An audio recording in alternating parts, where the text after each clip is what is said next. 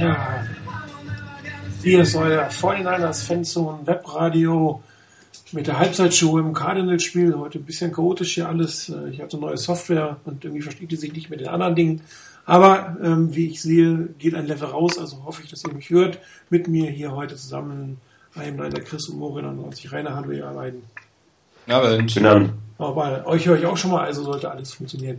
Ja, die Fortinanders äh, haben meiner Ansicht nach das beste erste Quarter gespielt, was sie diese Saison überhaupt äh, hingelegt haben, mit einem Football, der kein typischer Fortinanders Football war.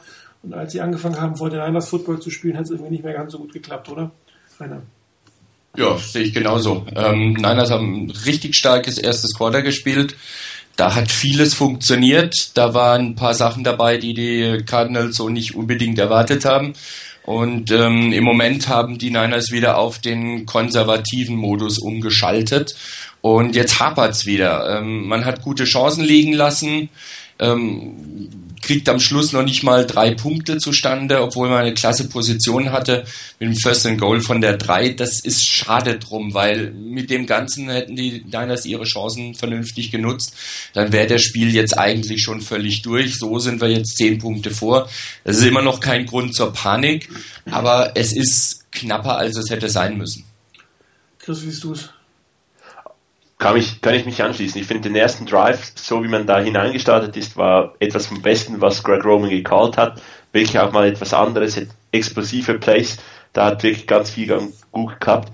Die Red Zone Serie dann, ähm, da war der eine Pass auf Davis wirklich gut geworfen und äh, schade, dass er ihn nicht fängt. Danach hatte man zu viel Druck, holt die drei Punkte. Die fehlen einem jetzt im, im letzten Drive, weil eigentlich die, das erste Viertel war gut, dieser Drive vor der Halbzeit war gut. Dazwischen ist man wie so ein bisschen äh, eingeschlafen und hat nicht mehr voll gespielt. Wirkt es ein bisschen so, es funktionierte nicht mehr alles. Da muss, kam der Touchdown eigentlich zur rechten Zeit, so dass man sich wieder etwas äh, mehr konzentrieren musste. Und natürlich jetzt irgendwie sieben Punkte vor der Pause, sieben Punkte nach der Pause, das Spiel ist vorbei. Null Punkte vor der Pause, hoffentlich immer noch sieben Punkte nach der Pause. Äh, dann geht es dennoch in eine gute Richtung. Ja, ihr habt schon gesagt, sehr kreativ gecallt von Greg Roman, das ganze Spiel über eigentlich auch, der, auch, im zweiten Viertel, man hat ja gerade gesehen, den, den Pass auf Joe Staley, das hat man schon äh, über, ich sag mal, mehrere Spielzüge hinweg vorbereitet.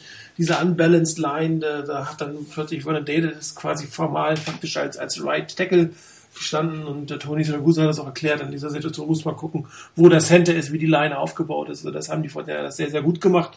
Ähm, was sie leider im Moment überhaupt nicht gut machen, ist der Lauf durch die Mitte in typischen Laufsituationen. Das haben wir schon zweimal besprochen.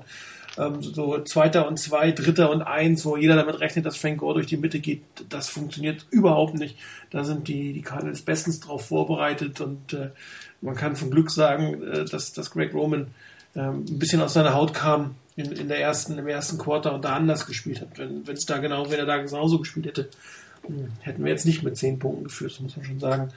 Ansonsten ähm, Anquan Baldwin wieder Riesenspiel, ähm, äh, holt alles raus, was so rauszuholen ist. Vernon Davis ein bisschen Pech gehabt. Bei dem einen Catch ähm, war nicht hundertprozentig gut geworfen, hätte aber trotzdem fangen müssen. Ansonsten das Play-Calling in der Red Zone bei den äh, Serien, die nicht zum Touchdown geführt haben, wieder ultra konservativ oder ein Rollout, der im Moment gegen die Cardinals einfach nicht gut klappt, weil der Defense sehr, sehr gut ist. Das haben wir ja auch gesehen. Auf der Defense-Seite sah es ja eigentlich bis auf den Touchdown ganz gut aus, oder Chris? Ja, die Defense spielt gut. Ähm, sie hatten zwei Drives zugelassen, ansonsten nicht viel. Ähm, da muss man wirklich einfach aufpassen, äh, in der zweiten Halbzeit die Big Plays möglichst gering halten. Dann kommt das, glaube ich, ganz gut mit der Defense. Rainer, Defense-seitig ähm, bisschen Glück gehabt natürlich, die, die Drops in, im ersten Quarter, aber ansonsten stehen die ja im Großen und Ganzen recht adolfist dahin. Ja, das, das, Glück brauchst du auch ein bisschen dabei. Ansonsten, Carson Palmer ähm, ist ein Spieler, der kann mal richtig einen rauslassen. Ähm, aber auf der anderen Seite ist er nicht wirklich ähm, konstant und das ist das, was den Niners sicherlich entgegenkommt, wo sie auch ähm, sicherlich nutzen können.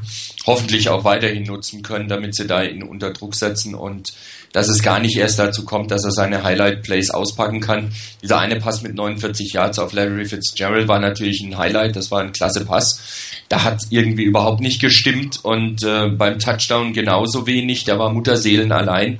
Sollte eigentlich so nicht vorkommen. Ansonsten aber finde ich unsere Defense ganz vernünftig. Ähm, Im Lauf haben die Cardinals 4,4 Yards im Schnitt. Ähm, es sind nur 10 von 20 Pässen angekommen ähm, ein Touchdown, eine Interception. Also von daher, das ist alles noch im grünen Bereich. wenn die Offense wieder ein bisschen Rhythmus bekommt, ein bisschen mehr Durchschlagskraft bekommt, dann sollte das eigentlich für die Niners auch nicht das große Problem werden, das Spiel nach Hause zu bringen. Was erwartet ihr in der zweiten Halbzeit? Niner Ball oder Kreativität wie im ersten Quarter, Chris? Ich hoffe, dass sie es weiterziehen äh, mit dem kreativen Playcalling, ähm, die Spieler wirklich alle einbauen ich denke auch, dass beispielsweise äh, McDonald und Quinton Patton noch etwas mehr eingebaut werden können und das Laufspiel auf die Reihe kriegen. Ähm, da hatte ich da teilweise das Gefühl, dass die, die Handoffs extrem langsam gehen. Also es, ähm, wie, wie ein bisschen Draws gespielt werden. Ich denke, da muss man wirklich auch etwas, auch da explosiver sein. Äh, in der Defense ordentlich Druck machen. Äh, auch noch auf äh, Palmer, das ist vielleicht die, die größte Kritik, dass da der wirkliche Druck auf, auf Palmer selten da ist. Aber ansonsten eigentlich so weiterspielen wie bis jetzt, die Chancen nutzen, keine Fehler machen. Rainer, Niner Ball, Kreativität, Sieg oder Niederlage? Wird vielleicht auch ein Stück weit darauf ankommen, wie das in Seattle weitergeht. Da sieht es ja mit 13-0 für die Seahawks ziemlich deutlich aus. Und ich glaube, wenn bei den Niners irgendwann das wirklich klar ist, ähm, wo es hingeht, Nummer, Nummer 6 in, in, in der Setzliste, oder welche auch immer, solange, sobald das irgendwo klar ist, wo es hingeht mit den Ergebnissen in den anderen Spielen, könnte ich mir schon vorstellen, dass die Niners dann sagen, okay, lass das Spiel so laufen, wie es ist. Nehmen wir die Starter raus, riskieren wir keine weiteren Verletzungen. Und wie gesagt, darauf wird es ganz stark ankommen. Ich hoffe aber, dass mein Tipp mit äh, drei Punkten vor für die Niners trotzdem noch ähm, Realität wird, denn mit dem Sieg in die Playoffs zu gehen, wäre nichts Schlechtes. Ja, ich hoffe auch, dass man zumindest äh, das dritte Viertel noch äh, so weit ausreizt, dass man hier mit einem Sieg, äh, mit, einer, äh, mit einer wirklich guten Note vom, vom, aus der regulären Saison herauskommt, mit einem guten Gefühl. Ähm, eine Nummer 1 Overall oder Nummer 2 Overall in diesem Fall glaube ich einfach nicht.